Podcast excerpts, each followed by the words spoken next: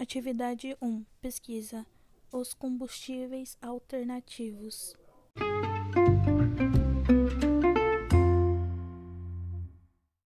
Combustíveis alternativos, também conhecidos como combustíveis não convencionais, são materiais ou substâncias que podem ser utilizados como combustíveis. Se conhece como combustíveis alternativos biodiesel, bioetanol, biometano, biohidrogênio. Qual a viabilidade dos combustíveis alternativos para a nossa vida? O uso dos biocombustíveis, mesmo envolvendo questões sociais e ambientais, é uma possibilidade real de alternativa aos combustíveis derivados do petróleo.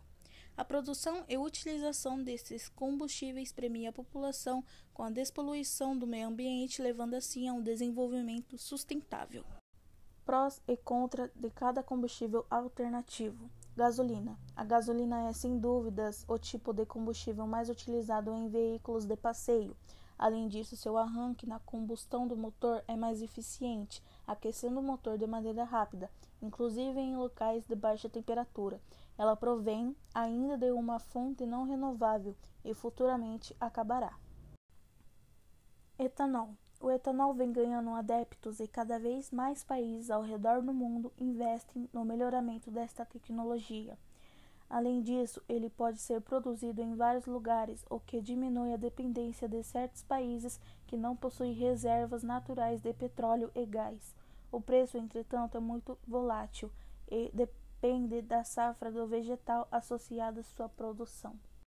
Diesel. Uma das principais vantagens dos motores a diesel é que o consumo de combustível chega a ser 35% menor se comparado, por exemplo, à gasolina.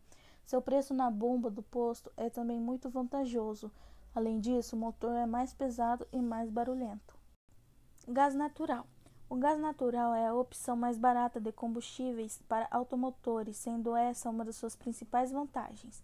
Além disso, é bem menos poluente que os outros combustíveis fósseis. Como podemos perceber, todos os combustíveis trazem prós e contras, e cabe a você selecionar aquele que julgar mais coerente com as suas necessidades.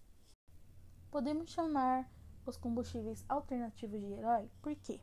Sim, podemos. O impulso que estas novas fontes de energia receberam no último tempo devem-se, sobretudo, à diminuição de impactos ambientais devidos ao uso de combustíveis fósseis, assim como uma maior racionalização de meio e recursos técnicos, humanos e financeiros.